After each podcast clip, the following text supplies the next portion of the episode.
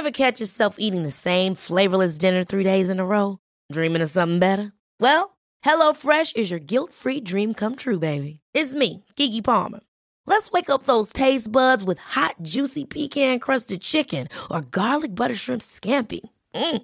Hello Fresh. Stop dreaming of all the delicious possibilities and dig in at HelloFresh.com. Let's get this dinner party started.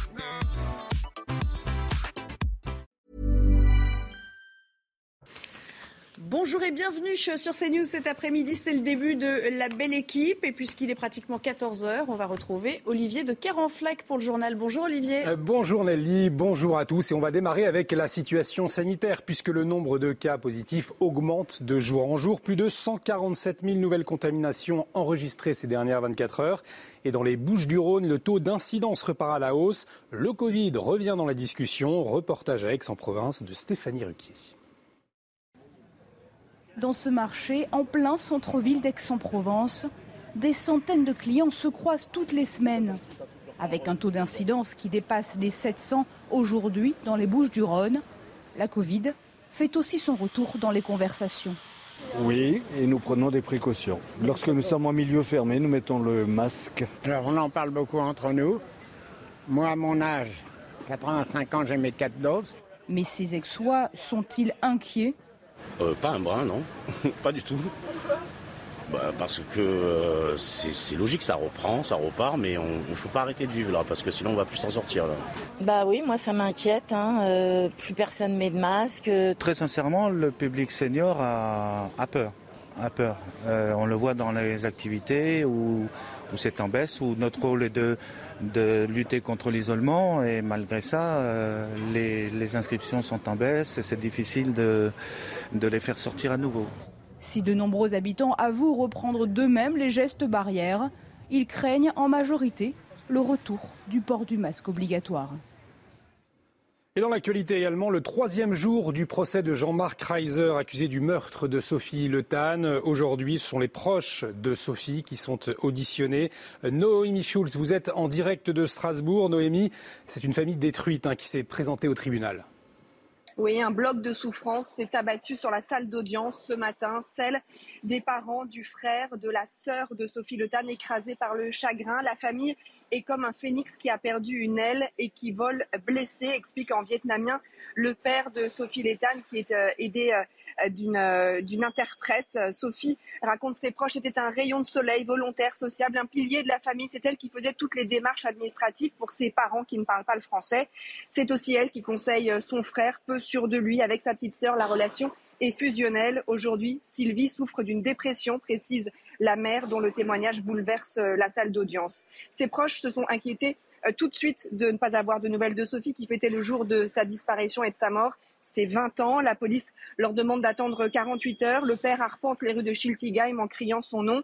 Quand Reiser a été arrêté, on a eu l'espoir de ramener Sophie à la maison. Et puis rien, pendant des mois, ce sont bien son cousin qui décrit le choc terrible de la découverte d'une scie avec le sang de Sophie, puis celle de son corps dans une forêt. L'issue de ce procès ne nous ramènera pas Sophie, ne comblera pas son absence, conclut sa cousine, mais on attend que le danger public que représente cet accusé eh bien, soit puni. Merci euh, Noémie, Noémie Schulz en direct de Strasbourg. L'actualité internationale à présent avec la capitale espagnole qui accueille jusqu'à jeudi le sommet de l'OTAN, soit une quarantaine de chefs d'État et de gouvernement.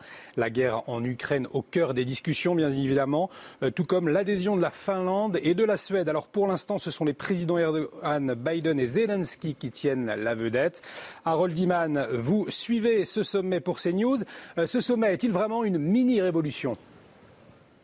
Tout à fait, car déjà quand hier euh, M. Euh, Recep Tayyip Erdogan a signé un accord trilatéral avec la Turquie, la Finlande et la Suède pour leur ouvrir la voie à l'adhésion moyennant une certaine répression en Finlande et en Suède du PKK, ce groupe armé violent qui fait la guerre à l'État turc, eh bien, euh, on a démontré qu'on pouvait aller très vite et on n'avait pas besoin euh, de l'intervention française ni américaine pour y arriver. Ça, c'est une révolution. Ensuite, le prix à payer. Vous avez euh, Joe Biden qui, lui, est venu ce matin. Il promet encore davantage d'aide à l'Ukraine, encore et toujours. Vraiment, on est sur une option de repousser complètement l'armée russe en dehors des zones qu'elle a conquises depuis le 24 février. Et en fait, il y a Volodymyr Zelensky euh, lui-même qui a fait des petites préannonces comme quoi il ne fallait pas négocier avec Vladimir Poutine et qu'il fallait véritablement envoyer des armes à l'armée ukrainienne pour qu'il repousse l'envahisseur. Et donc la voie diplomatique qui est portée par Emmanuel Macron, qui quand même arme aussi euh, l'armée ukrainienne, eh bien cette voie diplomatique n'a pas son heure maintenant à à ce sommet à Madrid, mais cette heure viendra euh, dans les semaines ou les mois à venir. Merci euh, Harold pour toutes ces précisions. Harold Iman euh, en direct de Madrid au sommet de l'OTAN. Et puis le Premier ministre espagnol Pedro Sanchez promet de collaborer avec euh, les enquêteurs sur le drame de Melilla. 23 migrants africains qui tentaient de pénétrer dans l'enclave espagnole avaient été retrouvés morts. C'était vendredi. En tout, ce sont 2000 migrants qui tentaient de rentrer sur le territoire espagnol depuis le Maroc qui ont été euh, brutalisés. L'actualité également aujourd'hui marquée par le procès, euh, le verdict attendu du procès des attentats du 13 novembre. Et vous en parlez dans un instant, Nelly. Merci beaucoup, euh, Olivier euh, de Kerenfleck. On vous retrouve tout à l'heure pour un nouveau euh, point sur l'actualité, avant bien sûr 90 minutes, à partir de 15h30. Bonjour Philippe Gilbert. Guibert. Guibert, Bonjour, pardon. enchanté Nelly. Ça commence très très fort. Merci d'être là. Non, il y a toujours des usurpateurs qui s'appellent Gilbert, mais le vrai c'est Guibert. J'avais pourtant, bien soigné mon entrée, j'avais juste oublié Non, de noter votre tenté, nom. mais- Vous voyez non, comme mais- quoi tout est toujours perfectible. Bonjour euh, Jean-Claude Dacier, je me méfie Dossier, maintenant. dossier. On va les ressortir, les vieux Ouais. dossiers, ne vous inquiétez pas. Et puis, Georges Fenech à vos Très côtés. bien dit. Tout va bien Très bien. Voilà, Georges Fenech. Non. Merci. Merci à tous les trois de m'avoir rejoint aujourd'hui. Euh, plus, plus sérieusement, parce que évidemment, euh, l'actualité n'est pas très gaie. C'est le jour du dénouement, vous l'aurez bien compris, comme le disait Olivier à l'instant. De l'attente encore, mais plus que quelques heures pour, euh, pour les familles. Le verdict dans le procès des euh, attentats du euh, 13 novembre interviendra a priori donc en début de soirée. Ça a été un procès fleuve nécessaire, hein, euh, de l'aveu même des euh, parties civiles. On en reparlera bien sûr des victimes et de ce qu'elles en attendent et de ce qu'elles vont vivre après euh, cette séquence euh, très émotionnelle hein, qui aura duré donc dix mois. Euh, bonjour euh, Sandra Buisson, vous êtes aujourd'hui, vous suivez euh, euh, les euh, dernières heures de, ce procès, en tout cas l'attente du verdict. Euh, au cœur de cette soirée, au cœur de cette euh, journée même, euh, le rôle pivot ou pas, d'ailleurs joué par euh, euh, Salah Abdeslam. C'est un individu dont on a beaucoup dit qu'il avait montré tout au long de l'audience plusieurs visages. Et c'est ça finalement qu'on retiendra, c'est cette capacité ou propension pour le personnage à, à montrer plusieurs facettes de sa personnalité. Oui, parce que Salah Abdeslam a beaucoup euh, évolué pendant euh, ce procès entre l'accusé des, premiers jours euh, qui euh, sortait de six ans de détention provisoire à l'isolement, un choc social, a-t-il dit euh, dans les derniers jours euh, du procès. Il se disait à, cette- à ce moment-là combattant de l'État islamique, légitimait euh, le euh, combat de l'État islamique, sa propagande, la charia.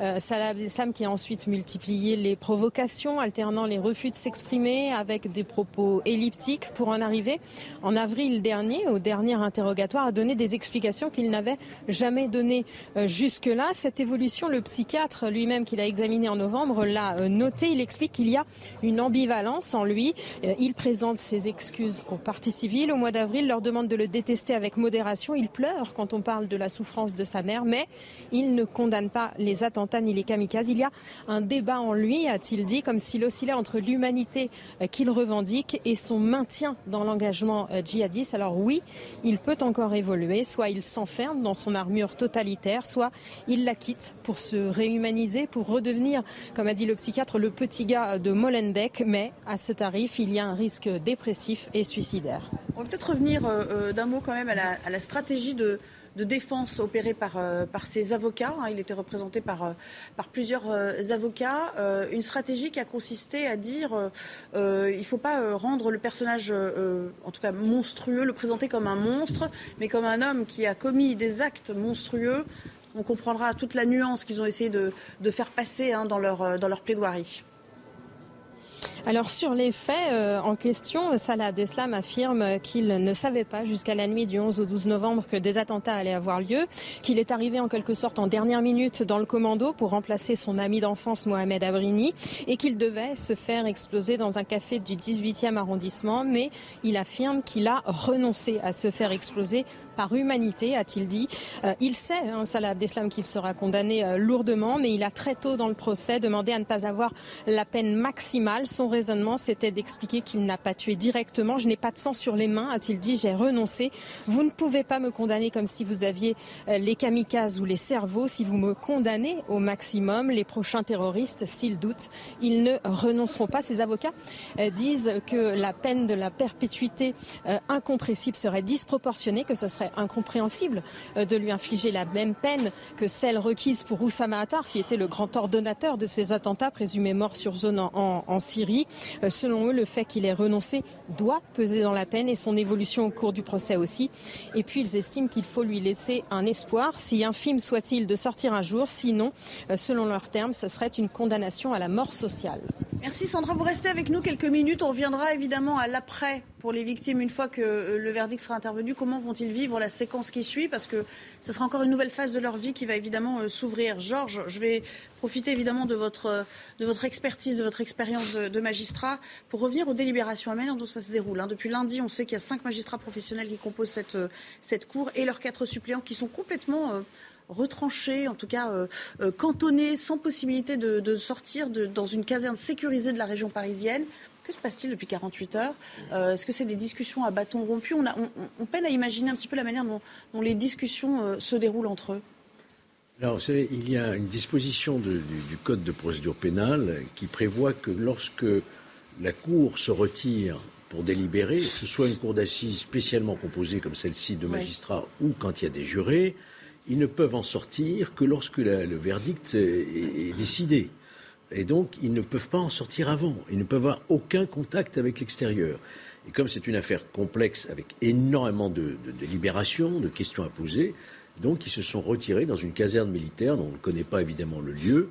Et on leur sert des plateaux repas. Ils dorment sur place et ça, dure deux jours deux jours et demi pour répondre à toutes ces nombreuses questions. Comment ça se passe? Vous avez le président, évidemment, qui va poser les nombreuses questions sur la culpabilité. Est-ce que Salah Abdeslam est coupable? D'avoir été euh, l'auteur euh, ou le complice euh, des attentats du Stade de France du Bataclan. Donc ça fait beaucoup de questions. Est-ce que, euh, et pour les 14 accusés, voire les 20, parce qu'il y en a 6 qui font l'objet d'un mandat d'arrêt, 14 présents. Ensuite, vous avez toutes les questions sur leur responsabilité pénale. Est-ce qu'ils ont une responsabilité pénale entière ou leurs facultés intellectuelles sont amoindries? Est-ce qu'il y a des circonstances atténuantes? Est-ce qu'il y a des circonstances aggravantes? Et à chaque fois, on répond par oui ou par non sur des bulletins qui sont ensuite mis dans une urne. Et quand il y a une majorité, le président ensuite euh, retire les bulletins. Oui, oui, non, non. Si il y a une majorité de oui, on considère qu'il est coupable. Mais après, encore faut-il s'entendre sur la peine alors après, il faut s'entendre sur la peine. Et il faut arriver aussi à une majorité sur une peine. Il pouvait avoir plusieurs tours jusqu'à ce qu'on arrive à une majorité sur une peine. Ce qui explique la durée, effectivement. Absolument. Euh, Jean-Claude Dacier, que restera-t-il au fond de ce procès? On a eu de cesse de dire ça dure dix mois, c'est vrai que c'est long, mais c'est un temps incompressible pour écouter la parole des victimes. Mais au fond, Qu'en restera-t-il à votre sens une fois qu'on aura digéré tout ça? J'espère beaucoup. Je pense que c'est un procès exemplaire euh, pour les démocraties que nous essayons de faire vivre et qu'il est parfois difficile de faire vivre, surtout lorsqu'elles sont confrontées, ce qui s'est passé depuis de longues années maintenant, à un mouvement terroriste d'une grande violence. Procès exemplaire, même si on peut sans doute regretter, mais je parle là prudemment parce qu'il faut tenir compte des difficultés quand même de l'enquête. Euh, ils viennent bien tard. C'est quoi, six ans, sept ans après Oui. Et qu'il ait été peut-être un peu long, mais qu'on soit évidemment très bien qu'il fallait écouter les partis civils, écouter tous ceux qui ont souffert et qui continuent de souffrir.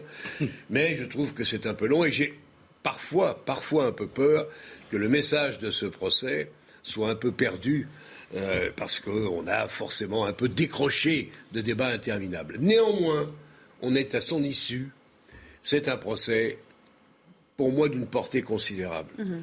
Je ne sais pas ce que seront les peines. Euh, c'est vrai que les auteurs sont morts. Euh, c'est vrai que là, on a affaire peut-être à des deuxièmes couteaux, mais enfin, deuxième couteau, vous vous rendez compte, il y a combien? Il y a 145 morts, euh, Georges? Oui, il faut peut-être pas. Euh, 400 et quelques blessés. Je crois qu'il ne faut pas trop oublier quand même l'horreur de ce que nous avons vécu.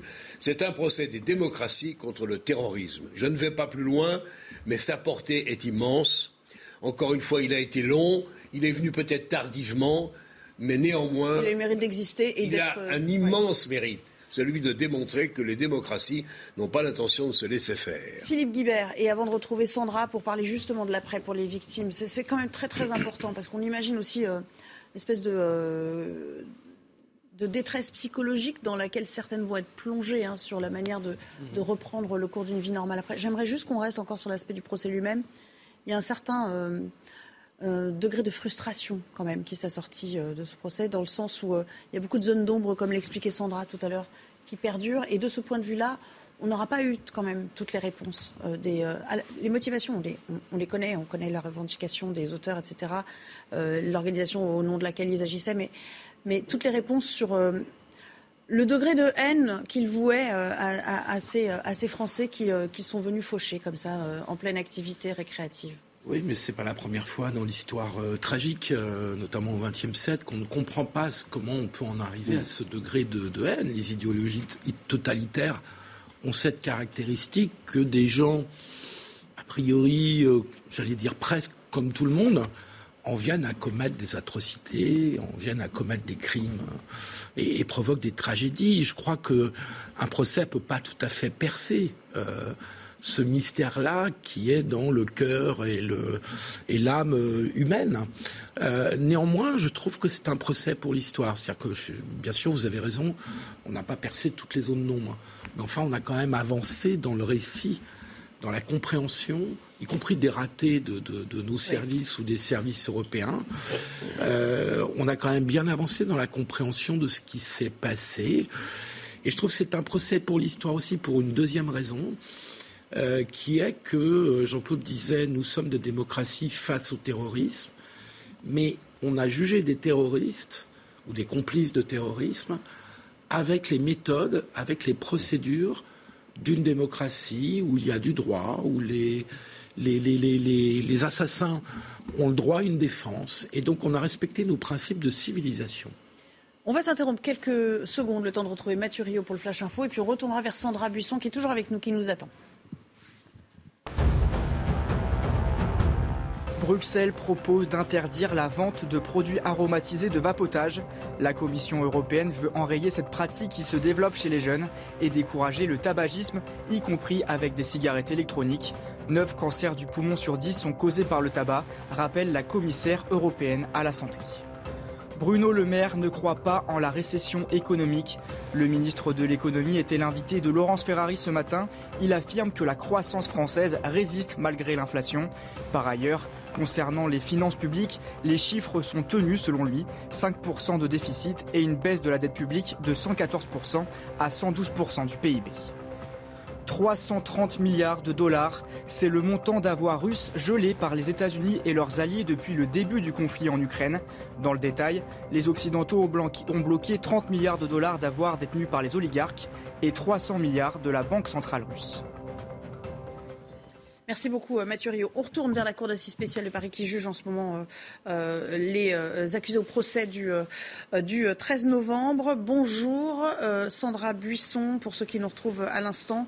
Une fois le verdict intervenu, les victimes on a coutume de dire, elles vont connaître sans doute un, passage à vide, ce qu'on appelle un passage à vide. Il y a la retombée de la, tension pour elles, tension nerveuse euh, extrême. Il y a la nécessité d'avancer autrement. Ces victimes ou ces familles de victimes que vous avez croisées euh, ces euh, dernières heures, comment abordent-elles cette séquence? Est-ce qu'elles se confient sur l'après? Alors il y a cette hâte que ça se termine, ce procès qui était un peu leur ligne d'horizon depuis les attentats, un procès qui a été éreintant psychologiquement pour certains, euh, certaines parties civiles. Il, a fallu mettre sa vie euh, quasiment de côté pendant dix mois pour pouvoir suivre pour certains euh, très assidûment les débats. Et ces audiences, il faut savoir qu'elles risquent effectivement de laisser un, un grand vide pour certains d'entre eux parce que il y a eu une sorte de, de communauté qui s'est constituée au fil de ces, de ces mois mois passés ensemble. D'abord des liens très forts qui se sont tissés entre certaines victimes et familles de victimes, mais aussi avec certains avocats, avec des avocats de la défense. Il y a aussi l'histoire de ces parties civiles qui ont pris corps et qui ont pris contact avec les trois accusés qui comparaissaient libres et qui ont même bien pris l'initiative de les emmener, ces trois accusés, se recueillir sur la stèle du souvenir devant le Bataclan. La peur du vide, effectivement, plusieurs nous en ont parlé. Il faut inventer l'après, a expliqué le président de Life for Paris, se défaire un peu plus de notre statut de victime et pour accompagner cette transition vers cet après-procès, la ligne d'écoute psychologique va être prolongée tout cet été. Puis il ne faut pas écarter qu'il puisse y avoir un procès en appel puisque les accusés, comme le parquet, peuvent faire appel du verdict qui sera rendu ce soir. Merci beaucoup, merci beaucoup euh, Sandra. On imagine que vous allez vivre des heures euh, d'attente euh, aussi assez intenses et bien sûr vous nous faites signe si jamais on, s'achemine, on s'approche de, de l'heure du verdict. On remercie également Charles Baget qui vous accompagne pour les images aujourd'hui en direct de cette cour d'assises. C'est vrai, Jean-Claude, je me, je me, perds dans les... Georges, oui. comment ça se passe après pour les victimes dans ce genre de procès? Alors celui-ci c'est quand même un procès emblématique, il est à part. Hein. il est complètement hors norme, on le redit. Mais généralement, euh, est-ce qu'elles trouvent une raison d'être, une raison de vivre une fois que le temps de la justice est passé, ces victimes? Moi, je crois que le procès a, comme on dit, un effet catharsis. Pas uniquement pour les victimes, mais pour la société en général. Parce qu'au fond, ces victimes étaient des victimes innocentes. C'est la France qui était visée, c'est nous tous, c'est notre pays. Mais les victimes elles-mêmes, elles sont d'abord, elles sont parties civiles faut pas oublier aussi qu'elles vont avoir droit à être reconnues comme victimes. Il va y avoir dans le l'arrêt qui sera rendu par cette cour d'assises, il y aura aussi euh, l'acceptation de chacune d'entre elles. Vous imaginez, elles sont très nombreuses, comme partie civile, c'est-à-dire ayant subi un préjudice physique ou moral par la perte d'un être cher. Et tout ça, ça se chiffre. Ça se chiffre. il y a, vous le savez, un fonds de garantie pour les victimes de terrorisme qui euh, supplée évidemment ces terroristes qui, eux, n'ont pas euh, l'argent pour euh, rembourser les, euh, les, préjudices. Après, bah, je crois que c'est une construction individuelle de chacun. Vous imaginez un tel traumatisme, vous le portez à vie, la perte d'un enfant, d'une jeune fille, d'un fils. Et donc, il y a un suivi psychothérapeutique qui peut durer des années et des années pour essayer de vivre avec cette douleur qui, elle, sera toujours présente dans leur cœur. Certains hmm. disent, euh, euh, on l'a entendu ce discours, euh, ce, terme de résilience. il faut aller vers la résilience, mais d'autres s'inscrivent en faux par rapport à ça. Ils disent non, non, maintenant il faut aller vers la résistance. Il y a vraiment deux sortes de victimes. Hein. ceux qui sont dans le combat permanent pour amener ça sur le plan aussi politique et peut-être politiser un petit peu plus le débat qui va suivre. Euh, Jean-Claude Dacier, je vous propose d'écouter d'ailleurs euh, euh, le témoignage du père d'une de ces victimes. C'était chez Sonia Mabrouk tout à l'heure dans, dans Midi News. Lui, il dit maintenant il y a un procès politique qui doit s'engager. C'est assez intéressant. C'est vrai que j'ai bien compris que le, procès du 13 novembre n'était pas le procès des politiques, mais maintenant que ce procès est terminé, moi je vais m'employer à attaquer les politiques parce que j'estime que tous ceux qui ont participé de loin ou de près, que ce soit M. Hollande, M. Cazeneuve, M. Valls ou M. Le Drian, ont de très lourdes responsabilités et j'emploierais même, on se demande parfois si ce n'est pas de la compromission vis-à-vis de ces attentats. Bon, je suis pas sûr que vous compreniez bien le message, Philippe Guibert, parce que ça vous a fait réagir au moment où vous l'entendez. Non, deux choses. Ce qui veut dire, c'est ils ont posé le terreau, c'est-à-dire qu'on n'a pas à interpeller ou, euh, ou, démanteler les réseaux, où on a laissé partir aussi ces apprentis djihadistes sur le terrain. Peut-être qu'il y a eu euh, une sorte de, de, déni général sur la menace que ça représentait réellement. Moi, je ne crois pas du tout qu'il y ait Non, mais après, chacun, chacun entend les choses. Il n'y a eu aucun déni, il y a eu simplement un échec des services. Ça, bah, voilà, bah, c'est ce qu'il veut dire. Donc il faut les juger. Mais la façon dont ce monsieur. attendez qu'on politise les conséquences de ce procès, notamment par rapport à l'idéologie islamiste, me paraît euh, intéressant, utile. L'islamisme, ce n'est pas que le terrorisme, enfin, c'est aussi du terrorisme. Euh, en revanche, il s'agit d'avoir un règlement de compte politique avec les responsables politiques, président, premier ministre, ministre de l'Intérieur de l'époque. Je trouve que là, on va aller sur un terrain extrêmement polémique qui n'est pas du tout justifié. Euh, eu un, tout attentat est un échec. Toutes les personnes qui sont responsables de services de sécurité vous diront c'est un échec quand il y a un attentat, on n'a pas réussi à l'éviter. Mais de vouloir, comme ce monsieur le dit, euh, dire qu'il y a une forme de complaisance ou de complicité de la part des responsables de l'époque. Personnellement, je trouve ça scandaleux de dire ça. Je ne crois pas que c'est ce qu'il ait voulu dire. Je, la compromission, je suis d'accord avec toi, le mot n'a pas de sens en Oui, mais il a quand même un sens. Je pense, non, mais c'est une, Il les a nommés quand même. Hein, une erreur de langage. En revanche, personne ne peut nier, mais là, je vais euh, écouter ce que dira Georges, qui connaît ce dossier-là sur le bout des doigts. Il y a eu techniquement des situations de la police, des forces de l'ordre, qui est incompréhensible avec des hésitations. On s'est regardé en disant euh, euh, non, on peut pas, non, interdiction d'intervenir, etc. Là-dessus, on peut se poser des questions. On a des forces de l'ordre qui sont extrêmement efficaces et compétentes. Euh, normalement, d'ailleurs, tout a changé, ou une bonne partie de l'organisation a changé après cette, cette affaire. Honnêtement, je crois que, mais Georges le dira mieux que moi, il y a eu un temps infini entre ce qui se passait, notamment au Bataclan, et la manière dont les forces de l'ordre ont réagi. D'accord, Georges le sait d'autant, d'autant mieux. Merci. Euh, on, est un peu pris par le temps. Philippe, on est un peu pris par le temps. On va, on va laisser Georges là-dessus. Georges, vous le savez d'autant mieux que vous avez été l'auteur d'un rapport qui a débouché d'ailleurs sur des adaptations, des ajustements dans ces ratés. Racontez-nous. Mais oui, euh, il est évident que sans, sans, jeter la pierre à qui que ce soit, et ce n'était pas d'ailleurs le but de notre commission, ce qu'on voulait, mais dites précisément à ceux qui nous regardent, qui ne sont pas aussi techniques que, que, les que vous tous. ont été chargés de de mettre à jour les dysfonctionnements qui ont permis ces, malheureusement ces, attentats. Il est vrai que nos services de renseignement euh, ont dû être, se, restructurer. C'était des propositions que nous avions formulées. Et l'une des propositions phares de notre commission, c'était de créer une coordination réelle de tous nos agences de renseignement, la DGSI, DGSE, DRM, il y en a une douzaine à peu près, au niveau du chef de l'État. Et on a créé le Centre national de contre-terrorisme qui se trouve aujourd'hui à l'Élysée et qui coordonne et qui a une stratégie qui n'existait pas avant, effectivement. Donc tout cela, nous l'avons mis en évidence. Et d'ailleurs, et je rejoins ce qu'a dit Philippe tout à l'heure, les chefs de service eux-mêmes, que ce soit la DGSI ou la DGSE, sont venus nous dire c'est un échec de nos services. Vous comprenez? Notamment sur le recours aux militaires qui étaient là et qui Alors ça, c'est autre chose. Oui, non, mais c'est ça, c'est le rôle de la dire, force je pense, Sentinelle. Effectivement, Jean-Claude voulait dire ça. Les huit militaires de la force Sentinelle qui étaient là depuis le début Ah de l'attaque du Bataclan n'ont pas eu le feu vert pour engager le feu au prétexte que nous n'étions pas en guerre sur le territoire national. compréhensible. Donc là-dessus aussi, on a tout revu, et y compris le rôle des militaires à la force Sentinelle. Et souvenez-vous, après à Marseille, les militaires ont engagé le feu pour arrêter l'attentat de la gare, la gare, la gare de, de, de Mars-Saint-Charles. Donc on a quand même appris. On a appris. On a appris. mais pour être évidemment plus long, en résumé, il y en a eu 40 propositions qui, je, je suis très très heureux de pouvoir dire, aujourd'hui, ces 40 propositions. C'est tout à votre honneur. Sont toutes aujourd'hui, pas à mon honneur. Non, mais c'est bien quand il y même. avait 30 euh, députés vous avez travaillé qui, présidaient, mais elles ont toutes été mises en œuvre pour la sécurité, une plus grande sécurité de, nos concitoyens. Allez, on est obligé de s'interrompre, mais euh, on revient évidemment pour la deuxième partie. On parlera aussi de ce qui s'est passé à, l'Assemblée hier. Est-ce que ça va être la cour d'école pendant 5 ans? On s'interroge parfois au vu de, de ce qu'on a aperçu comme, euh, comme séquence. À tout à l'heure.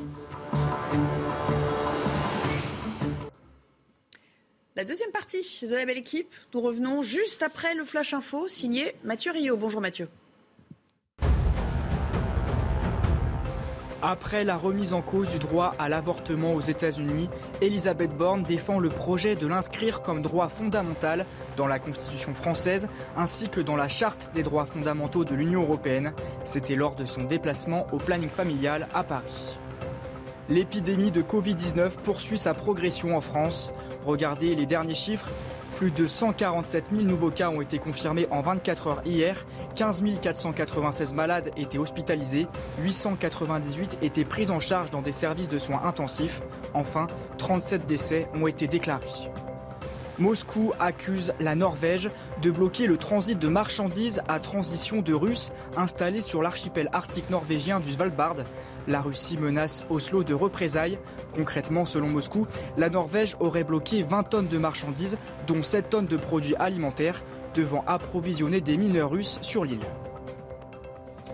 Merci beaucoup euh, Mathieu. Nous étions en train de parler évidemment de l'attente du verdict dans le procès des attentats du euh, 13 novembre, mais on s'interrogeait sur, euh, sur cette démocratie, cette démocratie qui veut juger de manière, euh, euh, comment dire, euh, impartiale, en tout cas en laissant la chance euh, aussi euh, aux accusés de se défendre comme il se doit, mais elle ne doit pas, il ne faut pas confondre euh, magnanimsme et, euh, et faiblesse, Jean-Claude Dacier. C'est ce qu'on se On disait à n'a pas l'instant vu dans le box de grands héros, c'est peut-être pas une mauvaise chose. On n'a pas vu, pas entendu, m'a-t-il semblé, d'idéologues brillants euh, venant des milieux islamistes. Euh, pour autant, euh, ils ont fait ce qu'ils ont fait, c'est d'une gravité exceptionnelle. On ne peut pas exclure, en plus exclure la politique lourde qui est attachée aux délibérations de ce procès. La démocratie, Georges le disait un instant, et j'abonde évidemment, la démocratie ne peut pas se montrer faible. On n'a peut-être pas les, les premiers coupables, qui encore une fois sont morts dans cette tragédie. Néanmoins, Mhm. il serait inconcevable que les peines qui seront prononcées dans, dans- dans la journée, en principe, enfin cette fin d'après-midi, soient, euh, comment dire, Oui. euh, vous voyez ce que je veux dire? Amoindri ou euh, Voilà. atténué par rapport euh, J'espère qu'elles seront fermes à la hauteur de- du drame, de la tragédie que nous avons vécue. Georges Fenech, je crois que vous vous étonniez un petit peu euh, de certains qui appelaient à un peu de mensuétude ou, euh, ou qui voulaient peut-être, euh, euh, qui, qui trouvaient que la peine à perpétuité c'était c'était trop. Hein certains Je, ont, je suis un peu ont surpris verbalisé que ça. ce débat naisse dans ce procès qui juge des faits d'une gravité hors norme. Il n'y a pas plus grave que, que de- de- d'abattre des innocents dans une salle de concert ou dans un stade. Euh, On n'a pas eu ce débat quand on a jugé euh, Pierre Baudin, dit Pierrot le Fou, qui avait violé, assassiné deux ou trois euh, fillettes, ou euh, dans le procès de Guy Fourniret, qui a été condamné aussi à cette peine incompressible. Michel, là, Michel Fourniret. On a tous des donc, problèmes. Guy, Michel, Michel Fourniret, on a effectivement. tous des problèmes avec les prénoms aujourd'hui. Mais euh, là, je suis un petit peu surpris parce que cette peine, quand on a aboli la, la peine de mort, il manquait une peine suprême, et c'est celle qui a été établie par Pierre Méneri en 1994, Oui.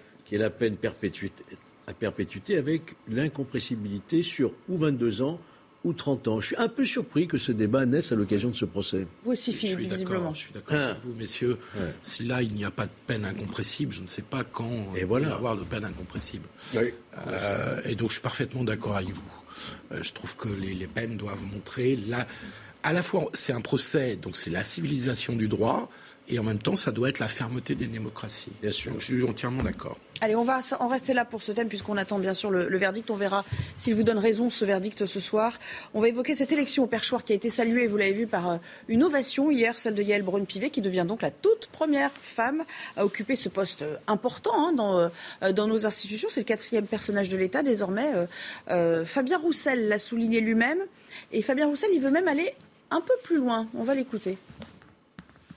Eh bien, vous savez, quand les enfants viennent visiter l'Assemblée nationale, la première chose qu'ils découvrent en rentrant euh, dans le palais, c'est le visage de tous les présidents de l'Assemblée nationale accrochés sur le mur. Il n'y a pas une femme en deux siècles d'existence. Pas une femme, pas le visage d'une seule femme. Alors, c'est, c'est vrai que j'ai voulu souligner cet événement incroyable qui montre le retard de la France et je souhaite que l'on aille aussi, euh, que l'on rattrape ce retard en matière d'égalité salariale femmes-hommes.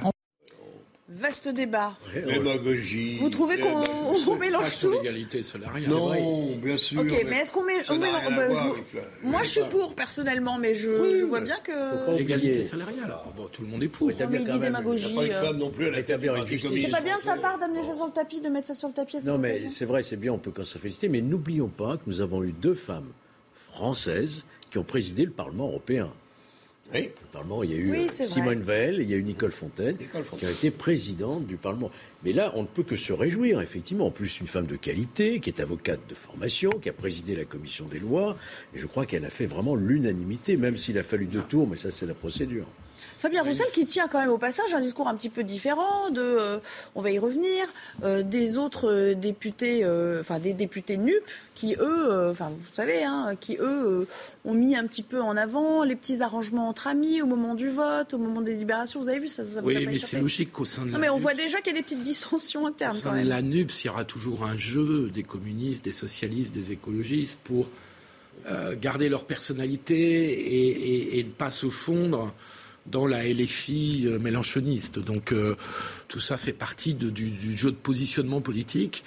Euh, le Parti communiste a besoin d'exister et Fabien Roussel est une est un porte-parole euh, qui, pendant la campagne, a fait une campagne plutôt sympathique et a plutôt réussi, au moins en termes de notoriété et de, et de médiatisation. En tout à- cas oui, là, on a dit qu'il avait réussi sa campagne pour la oui, présidence. même si son score n'a pas été tout à fait. Non, mais à enfin la bon, il a hauteur été, de- il a été audible, dirons-nous. il a été audible, voilà exactement.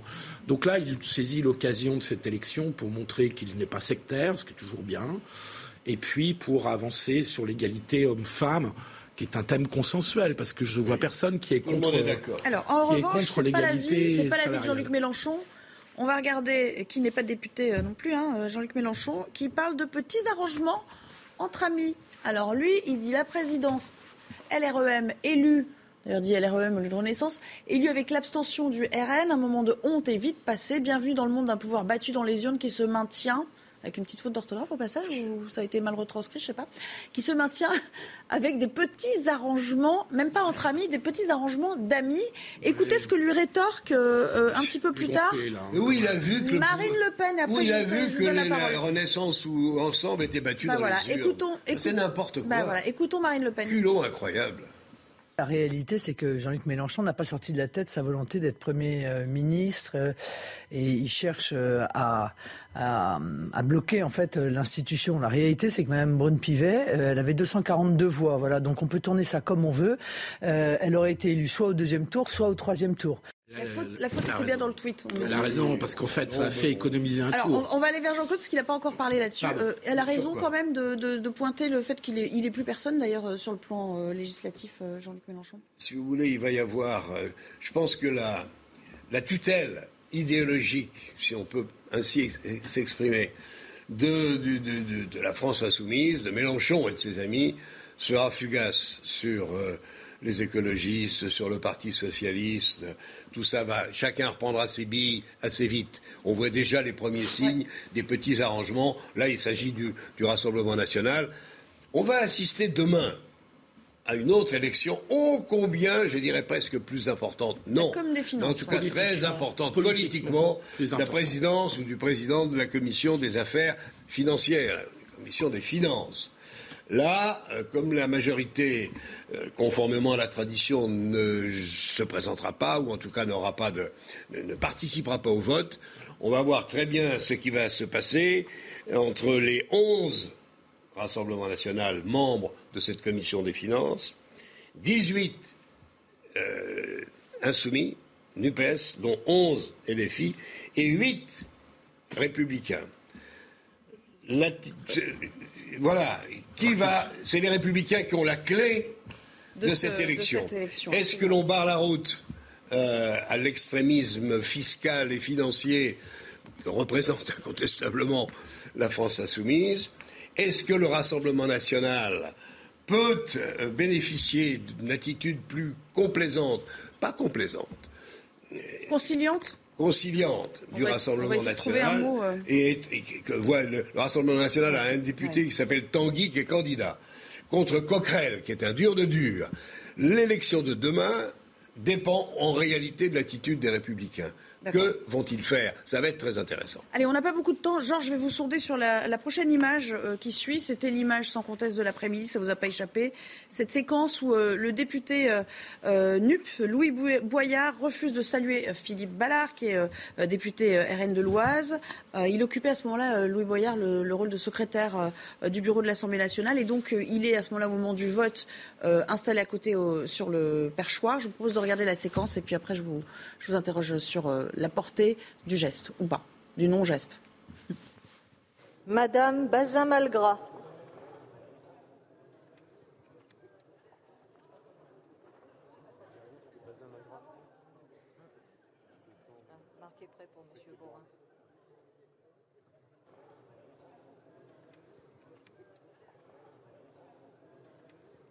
Serrer la main. Il refuse de lui serrer la main, évidemment, ostensiblement. Georges, euh, c'est pas très républicain tout ça. Est-ce qu'on va avoir droit à, à, à cinq ans de ça, euh, finalement, ces invectives, ces provocations, ces, ces tiraillements au, au détriment de l'intérêt général? Est-ce que ça va être ça, cette mandature? J'espère que non. Moi, ce qui me navre, d'abord, je l'ai dit déjà, euh, c'est le fait de voir un jeune député en bras de chemise au perchoir. Ça, alors là, ben, euh, à la tribune. Ça, je, je ne peux pas. Ça a beaucoup été commenté, de hein, le style de vestimentaire notre des, des députés NUPS. Ouais. Sûr, moi j'étais député jusqu'en 2017. Je vous garantis que si vous n'aviez pas le costume cravate, vous n'entriez pas dans euh, l'hémicycle. C'est une question de respect. Après, il y a aussi le respect entre parlementaires. On peut s'opposer, on peut ferrailler, on peut vraiment euh, se quereller.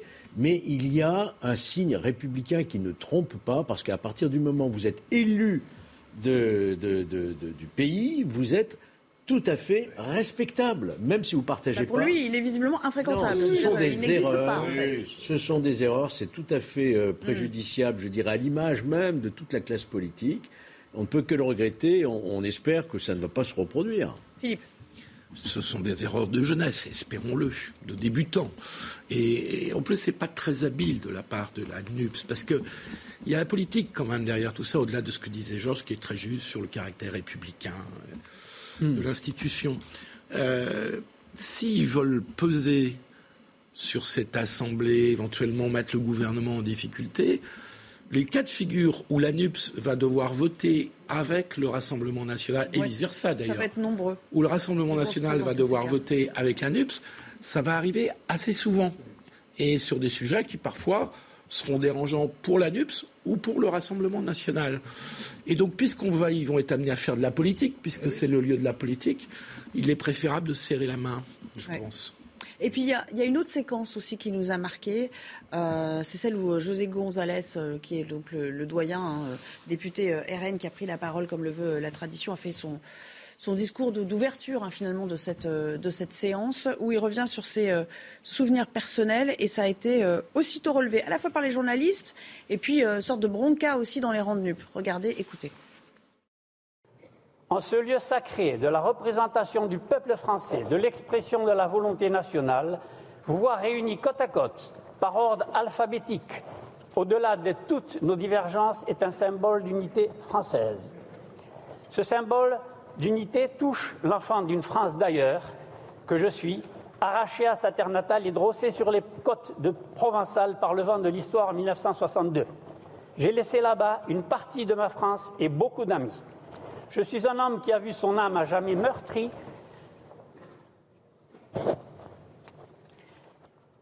Excusez-moi, je pense à mes amis que j'ai laissés là-bas.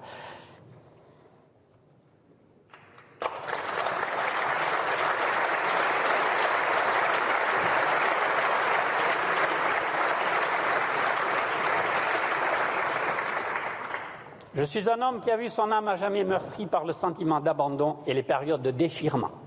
Allez, en un mot, juste, parce qu'on y reviendra après, parce qu'on va retrouver Mathieu Rio. Il parle de sa vie, on jette euh, immédiatement la suspicion sur le message qu'il essaie de, qu'il essaie de mais- après. Là, mais là, voilà. sur ce qu'il dit, c'est émouvant et euh, je ne vois pas. C'est sur ce qu'il aurait dit après, à propos reprocher. de l'Algérie Après, il y a un gars qui lui a posé la question sur l'OAS et il a eu, c'est vrai, une réponse qui n'est pas historiquement convenable et qui, euh, il a un peu hésité en disant oui, est-ce que c'est des, c'est des assassins? Évidemment que oui. Bon, euh, ça, on peut le lui reprocher, mais c'était après son discours. C'est beaucoup de bruit pour pas grand-chose. Sur le discours lui-même, Georges, euh, en tant que bah, vous-même, vous êtes rentré en France euh, petit, dans des vrai. conditions euh, C'est vrai. Assez En similaires, 63. même, quoique venant d'un autre pays. La Mais bon. Ça, ça- ça- ça- ça évoque quelque chose en vous? Ça a résonné en vous quand il a parlé comme ça? Ben, Sur des souvenirs purement Ça personnels. quoi. montre tout son attachement à la patrie, à la France. Eh oui, Et pour ceux qui, comme moi, effectivement, étaient nés aussi sur des terres qui étaient de la mère patrie. Euh, je rappelle que c'était un protectorat. Bon, on va pas revenir sur le débat sur les colonies, hein, c'est pas du tout le, Non, c'est pas la question. le, le sujet, mais on a laissé une part de, de- de nous-mêmes, effectivement, sur ce qui était la terre aussi de nos aïeux, nos ancêtres. Et, le fait de l'avoir dit de cette façon-là, c'était montrer plutôt un attachement à la patrie. Il faut pas polémiquer là-dessus. Je pense que, de ce point de vue, dans son discours, me semble-t-il, il a été Il n'y a irréprochable. rien à dire. Hmm. Après, Mais après, sur les questions, les journalistes ont tout de suite Oui, euh, ah, rebondi bah, sur oui, lui ah, bon, et on se sont appuyés sur cette partie du discours pour poser des questions l'OS, sur l'OS, sur- l'OS. c'est autre Là, chose. c'est Juste, quand même- et- et on est un petit peu pris par le même temps. très surpris 60 ans après. Pardon, Philippe Guibert, on va, on va retrouver Mathieu Rio, lancer Mathieu Rio et on revient après. Normal. La Russie dénonce l'agressivité de l'OTAN. Au sommet de Madrid, les États-Unis ont annoncé ce matin le renforcement de leur présence militaire en Europe dans de très nombreux pays. Moscou dénonce un mouvement agressif et profondément déstabilisateur. Et on vient de l'apprendre, l'OTAN lance formellement le processus d'adhésion de la Suède et de la Finlande. Les Pyrénées orientales en proie aux flammes hier. Le risque reste important. Les pompiers craignent une reprise du vent cet après-midi. Le ministre de l'Intérieur Gérald Darmanin a annoncé qu'il se rendrait sur place pour soutenir les sapeurs-pompiers. 1000 hectares ont brûlé hier. La villa Aurora à Rome, de nouveau aux enchères à partir de demain. Elle n'avait pas trouvé preneur aux deux premières ventes. À l'intérieur de cette propriété, une peinture du Caravage estimée à elle seule à 350 millions d'euros. C'est la seule fresque murale du peintre. Lors de la dernière offre, la propriété avait été mise à prix à 471 millions d'euros. On parlait euh, à l'instant avec euh, nos chroniqueurs de la belle équipe de euh, l'allocution de José González au perchoir hier en tant que doyen. Et il y en a une qui a aussitôt volé à son secours après effectivement les questions pièges des, journalistes dans les couloirs. C'est Marine Le Pen. Écoutez ce qu'elle a dit à propos de son député. Non, pas du tout. C'est pas un dérapage. Il a fait un très beau discours, un discours très digne, très républicain, qui a été d'ailleurs salué euh, quasi unanimement par euh, des applaudissements nourris euh, de l'Assemblée nationale. Après, un certain nombre de journalistes se sont précipités pour, sur lui pour lui poser des questions sur l'OAS. Il a dit Je ne suis absolument pas là pour parler de ces sujets-là. Il dit Je ne sais pas ce qu'est l'OAS. C'est une chose très claire. il ne souhaitait pas s'exprimer sur des sujets qui n'avaient rien à voir avec l'événement euh, du jour. Bon, c'est circulé, il n'y a rien à voir en gros. Hein. Oui, alors Marine Le Pen, là-dessus, dans sa volonté de banalisation du Rassemblement national, ne peut pas complètement faire oublier qu'au sein de son parti, il y a une tradition qui vient de l'Algérie française. Bien sûr. Historiquement, c'était vrai au départ. Le Front National. Il y a longtemps. Non. Le Rassemblement National. Euh, que, je, termine juste. Mhm. Louis Alliot, maire de Perpignan, bon notable au Rassemblement National, euh, fait au moment du, de l'anniversaire, euh, puisqu'on sera les 60 ans de l'indépendance de l'Algérie, toute une exposition, des, des, manifestations diverses qui veulent contredire un peu l'histoire officielle de la guerre d'Algérie.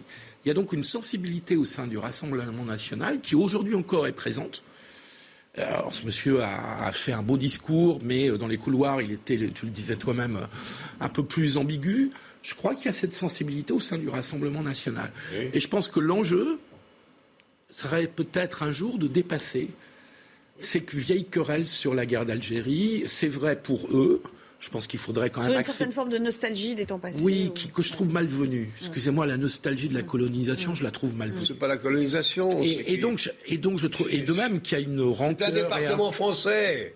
Oui, oui. pas la colonisation. Oui, il y avait 10 millions d'Algériens qui n'étaient pas français. Oui, on est d'accord, mais néanmoins, et juridiquement, dans la jeunesse, c'était un département français. C'est dans la jeunesse venue d'Algérie et aussi du ressentiment et de la rancœur, oui, qui sont aussi malvenus que cette nostalgie de la colonisation. On va, on va reprendre connaissance du, euh, du, tweet. Bah, sais pas ce que dit euh, Sandrine Rousseau. Euh, oh, regardez.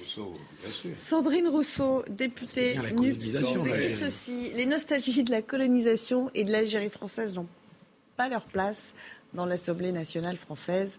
Pensée et soutien au peuple algérien qui conclut avec ce hashtag Not in my name. On va Alors, elle a un petit problème avec la démocratie, parce que même si elle n'est pas d'accord, moi-même je ne suis pas d'accord. Georges, est-ce que ça dépasse, est-ce que le débat va un peu trop loin, ou est-ce que les autres, de leur point de vue, disent attention, mise en garde, il ne faut pas revoir l'histoire ou s'accommoder avec Non, mais il ne s'agit pas d'être nostalgique de la colonisation, bien entendu. Mais, non, bien sûr. Mais mon cher Philippe, n'oublie pas que c'est quand même un million de Français qui ont vécu un déchirement terrible je conteste de rupture avec une terre natale, avec des ancêtres qui sont enterrés là-bas, avec ce qu'ils ont laissé là-bas. Et, qui se sont sentis abandonnés à un certain moment par le général de Gaulle. On ne va pas refaire toute l'histoire, mais on va pas refaire le débat. Mais ils ont aussi leur responsabilité. Il ne s'agit pas, c'était le vent de l'histoire, la décolonisation, bien entendu ne peut pas être nostalgique de ça, mais, n'oublions pas la souffrance d'un million de nos compatriotes qui, ont pris le bateau du jour au lendemain. je sais, et beaucoup ont laissé des êtres chers. Incroyable. c'est ça, ce qu'il a dit. C'est ça dont on parle. Et il faut, il faut pas le sous-estimer. 60 ans après, c'est toujours en gros, vivant dans nos mémoires. La question hmm. était biaisée de la part des journalistes pour vous de, parce que parce que euh, il est député RN et que on connaît les accointances de certains de ça, sans doute. membres il, y a, il y a cette famille-là au sein du RN. Hein. Oui, mais enfin, il y a eu aussi un peu partout des gens qui étaient plutôt Algérie française. On va pas refaire l'histoire. Il y en avait moins à d'autres endroits. Donc on a hein. voulu extrapoler sur mais bon, il y a aussi des gens qui n'acceptent pas, et même, j'imagine, parmi nos confrères journalistes, il y a des gens qui ont du mal à accepter que le Rassemblement national se retrouve à l'Assemblée avec combien 90 Il faudra s'y faire. Il va falloir qu'il s'y fasse, c'est tout. On est bien d'accord. Et ils ont le droit de ils ont le droit d'avoir cette sensibilité. Mais ils ont parfaitement le droit et, on a le droit de dire euh, ce qu'on en pense. C'est-à-dire que c'est plus d'actualité, Pour l'instant, il y a un sans faute, hein, pardon. J'aimerais revenir juste avec vous une dernière fois sur euh, ce que disait Philippe tout à l'heure, que j'ai trouvé assez intéressant. Sur, euh, il va falloir travailler maintenant parce qu'en fonction des, euh, des textes, effectivement, il va y avoir des alliances de fortune Eh oui, exactement. qui vont devoir se Demain, créer. très il va intéressant falloir déjà. arrêter, Georges, euh, vous qui, euh, qui connaissez bien, euh, vous avez euh, J'ai été siégé, parlementaire, oui. vous avez siégé. Les invectives, les blocages et tensions, au bout d'un moment, ça suffit. Il faut, donner l'impression qu'on se met au travail aussi, non? Bah, Et pas seulement qu'on est là pour en découdre ou pour, euh, ou pour se donner des noms d'oiseaux je- ou pour euh, jeter l'opprobre. Pour l'instant, il faut que le gouvernement soit Je pense évidemment à la, la crise économique et sociale qui est là, qui est déjà là, qui va sans doute euh, se traduire euh, par des manifestations. On verra hein, à la rentrée, parce que la situation économique est très très grave, vous le savez.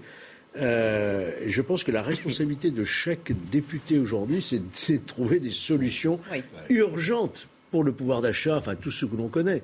Et, et ne pas se livrer à des oppositions systématiques dès lors qu'il s'agit de l'intérêt des Français. Essayez d'oublier un peu les intérêts de boutique. Voilà. Il y a des, des choses sur lesquelles l'Assemblée, je rêve pas dans sa totalité, c'est un peu rêvé. Mais néanmoins, on devrait pouvoir trouver des majorités, ou sinon je ne sais pas où le pays va finir. On devrait pouvoir trouver des majorités pour essayer de se mettre sur la route du redressement. Bon, c'est ça dont ça on va- a tout ça- besoin. Tout ça, va se tasser, ils ne vont pas s'user à la Je tâche pense tous les jours quand même. Mais bon, Moi, je pense qu'ils vont trouver une majorité de fait pour faire voter un certain nombre de textes. En souci, j'espère. Euh, ça sera laborieux, ça sera parfois pénible. Mais je crois qu'entre la vingtaine de députés divers droite, divers gauche, qui votera un certain nombre de textes du gouvernement, plus les autres qui, de- dans certains cas, s'abstiendront, dans- en tout cas ne voteront pas de motion de censure, parce qu'ils ont personne n'a intérêt à retourner devant les électeurs aujourd'hui. Bon an, mal an, on y arrivera. Donc ça, ça sera Enfin, moins, laborieux, mais on y arrivera. Au moins au début. On va s'interrompre et euh, moi. on se retrouve pour la... ou deux. avec Voilà. Georges, Georges le pessimiste. j'ai pas le même. Non, j'ai pas le même optimisme. J'aimerais. Oui, ben, vous aimeriez- Mais je suis on, on en reparle, on en reparle quelques pas minutes Après la pause, vous avez entendu le générique. On revient pour un, un JT en compagnie d'Olivier de, de Carenfleck. Et puis on se retrouvera notamment pour parler aussi de la perspective du retour du pass vaccinal. Alors ça, on n'est peut-être pas sorti de l'auberge encore. À tout à l'heure. Retour en plateau pour euh, la dernière partie de la belle équipe. Toujours en votre compagnie, Olivier de Carenfleck pour le JT. Bonjour, rebonjour. Rebonjour Nelly, bonjour à tous. L'OTAN lance formellement le processus d'adhésion de la Suède et de la Finlande. Une annonce il y a quelques instants alors que la capitale espagnole accueille jusqu'à jeudi euh, le sommet de l'OTAN, soit une quarantaine de dirigeants, euh, de chefs d'État et de gouvernement. La guerre en Ukraine, bien évidemment, au cœur des discussions alors que les frappes se poursuivent sur le terrain, comme au centre commercial de Kremetchuk. C'était lundi dernier, euh, touché par un missile russe. Au moins 18 personnes ont été tuées. Des vidéos ont été publiées par le gouvernement ukrainien pour prouver l'absence de cibles militaires, ce qui prouverait un crime de guerre. Reportage de Quentin Gribel. Il est presque 16 heures lundi quand un missile frappe un centre commercial dans la ville de Kremenchuk, au centre de l'Ukraine, comme le raconte cette résidente. J'ai entendu un grondement, tous les verres se sont envolés dans la cuisine. Je ne sais pas comment j'ai réussi, mais j'ai couvert mon visage avec ma main, j'ai des coupures. Ensuite, j'ai vu que le centre commercial était en feu. J'étais hystérique. Mon frère est vite arrivé, nous avons pris nos affaires, nos papiers, et nous sommes partis. J'ai tout laissé. Sur cette autre vidéo de caméra surveillance, l'onde de choc provoquée par le missile se répand dans le bassin de ce parc à 500 mètres du centre commercial. Les dégâts sont nombreux. Un promeneur se jette même à l'eau pour se protéger quand sa partenaire fuit en courant. D'autres trouvent refuge derrière un arbre. Pour Volodymyr Zelensky, il n'y a aucun doute. Le missile visait délibérément le centre commercial. Il est clair que c'était l'ordre donné. Les Russes veulent tuer le plus de monde possible, même dans des villes calmes, en visant des centres commerciaux ordinaires. D'après le président ukrainien, aucune cible militaire ne se trouve aux alentours du centre commercial. Les Russes, eux, se défendent, expliquant avoir ciblé un dépôt d'armes. Elisabeth Borne défend le projet d'inscrire le droit fondamental à l'avortement dans la Constitution, mais également dans la Charte des droits fondamentaux de l'Union européenne. La Première ministre qui était en déplacement aujourd'hui au siège du planning familial du 11e arrondissement de Paris. Écoutez-la. C'est vraiment un combat qu'il va falloir continuer de mener. Et quand on voit la fragilité, les reculs auxquels on peut assister aujourd'hui, y compris en Europe, avec l'extrême droite qui remet en cause euh, ce droit à l'avortement, on voit l'importance d'inscrire ce droit comme un droit fondamental, et c'est le sens de la proposition de loi qui est portée euh, par les députés et que le gouvernement soutient, donc l'inscrire dans la Constitution au niveau national. Et puis également, le président de la République avait eu l'occasion de le dire, nous souhaitons que ça soit inscrit au niveau européen, et on voit que c'est quelque chose d'important au niveau européen, compte tenu des reculs que j'évoquais, que ce soit aussi inscrit dans la charte des droits fondamentaux au niveau européen. Et direction l'Assemblée nationale à présent avec une nouvelle série de nominations aujourd'hui après l'élection hier de Yael Braun-Pivet, première femme élue présidente de l'Assemblée nationale. Florent Tardif, vous êtes sur place. Cet après-midi, on définit donc le bureau de l'Assemblée nationale. Expliquez-nous. Oui, tout à fait. C'est assez complexe, donc je vais tenter d'être le plus clair possible. Il y a ici euh, dix groupes à l'Assemblée nationale et ces euh, derniers peuvent prétendre, en fonction de leur poids politique, à euh, différents postes stratégiques au sein de ce bureau de l'Assemblée nationale qui pilote en quelque sorte le fonctionnement du Palais Bourbon. Ce matin, les présidents de groupe se sont réunis pour tenter de se distribuer de manière plus ou moins équitable ces postes stratégiques. Il n'y a eu aucun accord qui a été trouvé entre les présidents de groupe. C'est pour cela que les députés vont procéder cet après-midi à une série de votes pour attribuer les après les autres à ces postes stratégiques. Si aucun accord d'ensemble n'a été trouvé, un accord de circonstance a été euh, négocié entre le parti présidentiel et euh, les républicains concernant les questeurs, euh, postes clés, objets de convoitise. Une liste de trois questeurs sera présentée tout à l'heure. Il s'agit d'Eric Ciotti, d'Eric Woerth et de Marie Guénaud, étant donné que euh, les Républicains et euh, le parti présidentiel ont la majorité euh, ensemble absolue ici à l'Assemblée nationale. Ce sont ces trois noms qui deviendront donc les trois questeurs du Palais Bourbon. Un arrangement qui n'a pas, vous l'imaginez bien, été du tout du goût des députés de la NUPES qui ont ainsi vu s'envoler toute possibilité d'obtenir l'un de ces trois postes clés ici à l'Assemblée.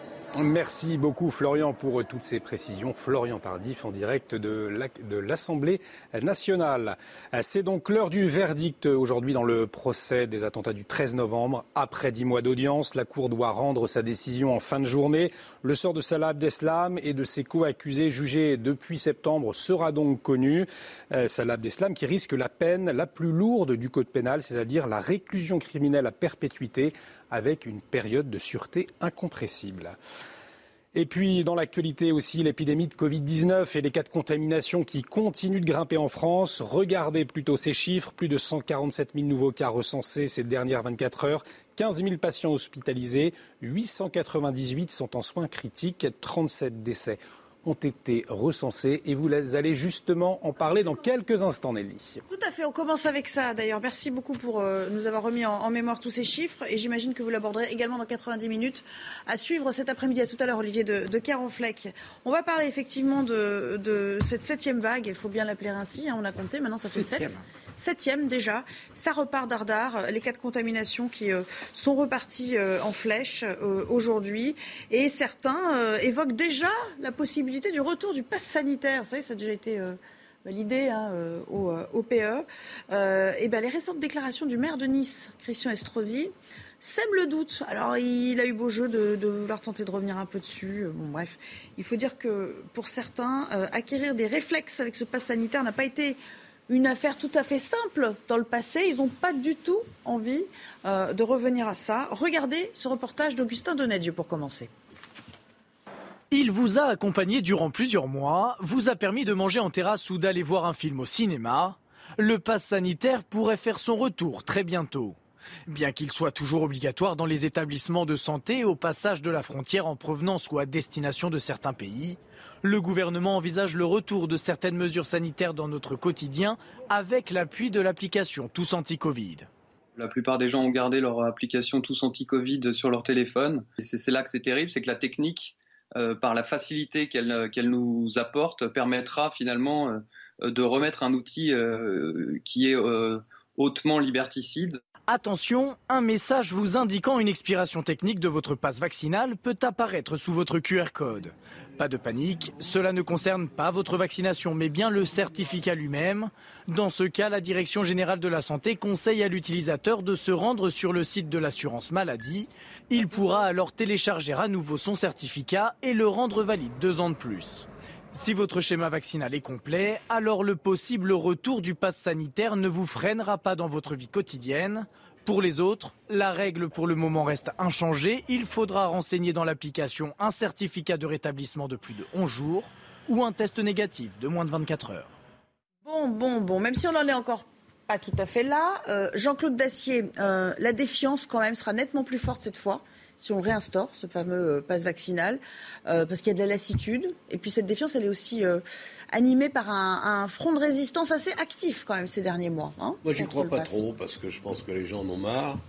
En revanche, je veux bien recevoir l'idée que dans les transports, mais si on le fait dans les transports autour du masque, si on c'est, pas, pas, la même chose. Ah alors. si on le met dans les transports, enfin, si on met le, retour du masque obligatoire dans les transports, pourquoi ne pas le remettre dans les cinémas? Pourquoi ne pas le remettre dans les salles de concert? J'en passe, les meilleurs. Je pense qu'il va quand même falloir, en revanche, que les fragiles, plus de 60 ans, plus de 65 ans, se refassent vacciner. Euh, pour le reste, ça serait bien de laisser ce pays respirer un peu. Mais honnêtement, je dis ça, je ne suis pas scientifique, je ne suis pas expert des maladies respiratoires. Je crois néanmoins, comme vous l'avez dit et comme Philippe a l'air de, m'approuver du, chef, je pense que les Français en ont un peu ras-le-bol. Et je ne les vois pas repartir. Euh, ça l'a dit, bon, si, on, si, si, les, si les hôpitaux ne sont pas capables de faire face, mais je crois que pour l'instant, il n'y a pas le feu au lac, il ne faut pas exagérer. Alors justement, euh, euh, certes, justement, c'est là-dessus que j'allais vous emmener dans la, suite de la conversation. Certes, il y a 147 000 cas recensés en, en 24 heures, mais cette courbe des hospitalisations, elle n'évolue pas trop à la hausse. C'est-à-dire que beaucoup ont dit ce variant-là, il est quand même moins virulent, d'où. Ah c'est ça le point euh, essentiel. L'idée de laisser un peu circuler tout cela et d'alléger un peu le quotidien des Français. Vous avez dit le point essentiel, c'est-à-dire que tant qu'on n'a pas une augmentation des hospitalisations et des soins critiques, euh, il n'y a pas de drame. Il n'y a pas péril en la demeure. Il n'y a pas péril à la demeure. La dernière expérience de passe vaccinale n'a quand même pas été une réussite parce que le vaccin s'est montré très efficace contre les formes graves. En revanche, on l'a assez souligné, il n'empêchait pas la contamination, la transmission. C'est ce qui a alimenté aussi la défiance à partir eh du oui, donc je ne vois pas tellement l'intérêt. Vous vous souvenez que le gouvernement, c'était euh, il y a 6-8 mois, mais il s'est passé tellement de choses qu'on a oublié, mm. a quand même retiré assez rapidement ce, ce pass vaccinal parce qu'il ne servait pas à grand-chose. Donc le remettre au 1er août, comme l'a évoqué Christian Estrosi, en plein congé, euh, je trouve qu'il faudrait vraiment des arguments sanitaires extrêmement forts. Qui justifient. Parce que sinon, je ne vois pas. On sent bien quand même dans la manière euh, qu'a l'exécutif de s'exprimer sur la question, à demi-mot, par circonvolution un petit peu, qui marche sur des œufs quand même, ce gouvernement. Il a bien senti que les Français étaient plus prompts à donner euh, une sorte de quitus comme ça et de blanc-seing pour faire tout et n'importe quoi. Oui, je pense qu'il y a un taux d'acceptabilité aussi hein, par rapport à ce passe vaccinal. Mais n'oubliez pas une chose, il y a un obstacle important à franchir. C'est d'obtenir la prorogation de la loi d'habilitation pour l'état d'urgence sanitaire. Et ça, ça passe par là ah Ça passe par l'Assemblée nationale et le Sénat. Euh, donc euh, j'attends de voir avec beaucoup d'intérêt comment vont réagir ces nouvelles formations, ces nouvelles oppositions, voir si effectivement on donne quitus à nouveau au gouvernement pour pouvoir instaurer des mesures restrictives. Souvenez-vous, à l'époque, on a beaucoup dit que le débat parlementaire n'avait pas existé.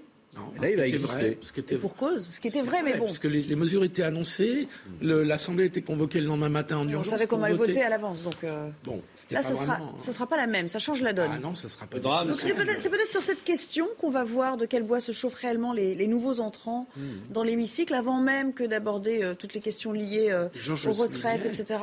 Georges le soulignait, il faut aussi l'accord du Sénat. Eh oui. Parce que vous ne pourrez pas passer à chaque fois avec des procédures d'urgence. Eh donc, euh, donc il faudra une commission mixte paritaire. Donc ça veut dire que la droite, sera, la droite sera majoritaire au sein de la commission mixte paritaire, parce qu'ils sont majoritaires au Sénat. Donc, vous imaginez euh, sérieusement le Sénat aller à l'encontre des mesures sanitaires prises par euh, l'exécutif?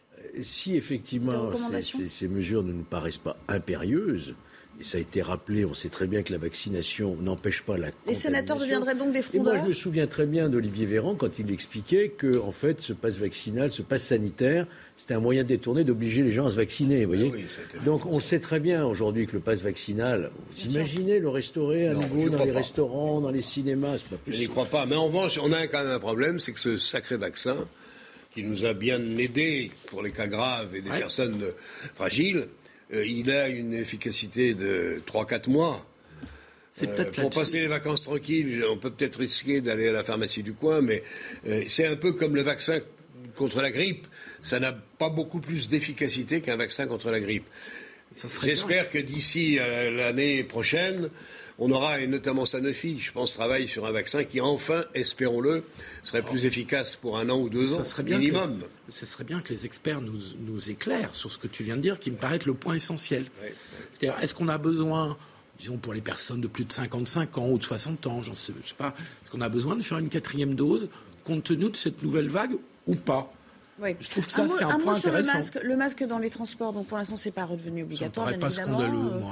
Moi, je le euh, remets, hein. C'est une recommandation. On voit beaucoup de gens qui le mais je remettent. trouve que c'est pas déraisonnable de C'est pas remettre son déraisonnable. masque. Non, de responsabilité individuelle, moi dans le Non, non, métro, non, mais je de- que de le mettre et de, de faire- de- d'exercer son libre arbitre, oui, mais faut-il réinstaurer de manière euh, euh, Pour l'instant, je ne crois pas qu'il y ait nécessité, sauf encore une fois, à ce que l'hôpital soit à nouveau Voilà. sous très haute tension. Je crois Prenons pas un petit risque quand même. Il faut, c'est vrai qu'il faut anticiper dans ces cas-là. Oui. Mais néanmoins, prenons un petit risque. Essayons d'éviter encore les mesures. euh, Un dernier mot. Contraintes euh, incontournables, franchement. euh, Un dernier mot, parce que vous parliez de, de la personnalité de la personne euh, de, enfin, pardon, du Parlement. Moi, j'aimerais qu'on revienne à Olivier Véran. Olivier Véran, donc ministre de la Santé pendant cette crise, qui se retrouve maintenant ministre en charge des relations avec le Parlement. Même crise, toujours. Il a toujours une crise au menu. Eh bien, on risque, on risque Ah. d'avoir des situations où des discussions assez cocasses, des situations assez cocasses avec cet homme qui préside donc, euh, qui fait le lien, hein, l'interface entre les deux, Dur, oui.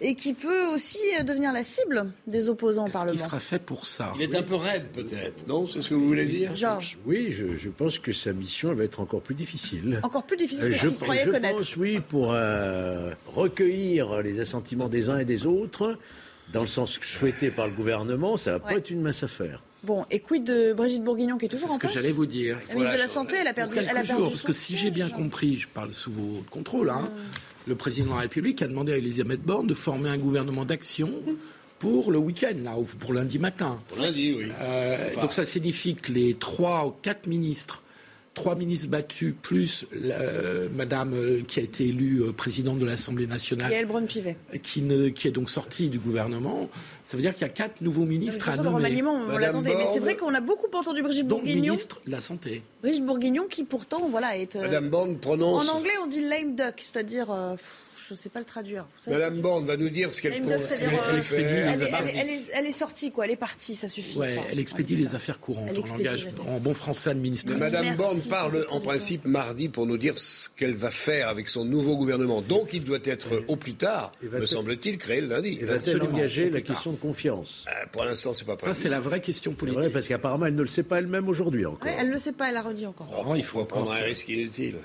Merci à tous les trois de m'avoir accompagnés. vous. Je vais en retrouver certains d'entre vous peut-être euh, euh, un peu plus tard cette semaine, non, Philippe Oui, je- Gilbert. Moi, ce week-end, à Guibert.